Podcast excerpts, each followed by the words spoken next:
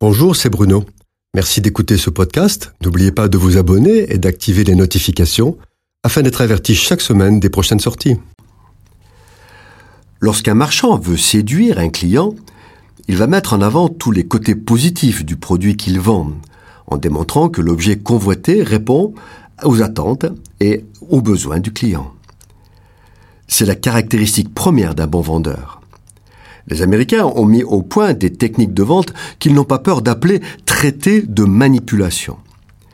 Ces techniques sont aussi vieilles que le monde, et l'initiateur n'en est pas l'homme, mais le diable, qui est le père du mensonge, de la manipulation des sens, afin de confondre et séduire. Il y a trois raisons principales qui conduisent une personne à se laisser séduire. La première, c'est qu'elle a envie d'y croire.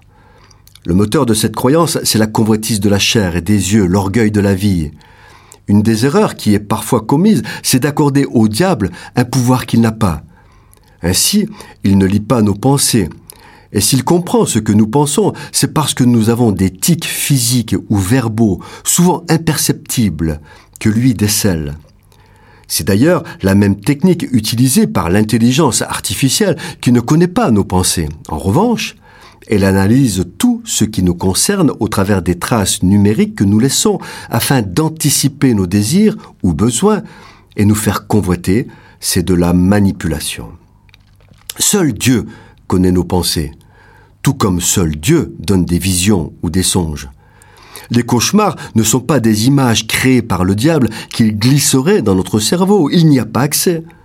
C'est notre cerveau qui compose des images à partir de ce que nous avons vu ou entendu et de nos stress et nos peurs.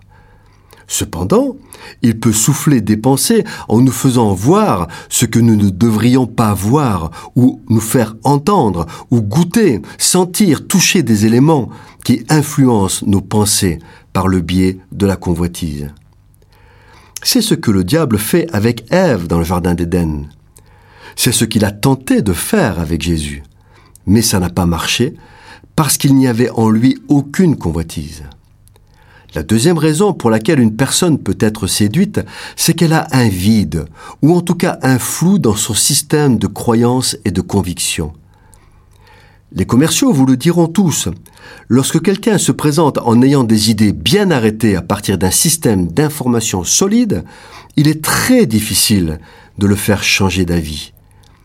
Il n'y a qu'une solution pour l'ébranler, c'est lui démontrer que son système d'information n'est pas tout à fait juste. C'est la même chose dans la vie spirituelle du chrétien. Ces sources d'information sont absolument fiables, c'est la parole éternelle de Dieu. S'il n'en est pas complètement imprégné, alors il court le risque d'être séduit, lui aussi. Le troisième moteur de la séduction, c'est l'isolement. Amalek, dans le désert, attrapait ceux qui se laissaient distancer du peuple. Un chrétien isolé est un chrétien en danger. Non seulement il ne faut pas s'isoler, mais en plus, il faut partager avec les frères et les sœurs en Christ. C'est ce que la Bible appelle la communion fraternelle. Cette chronique a été produite par Bruno Oldani et Jacques Cudeville.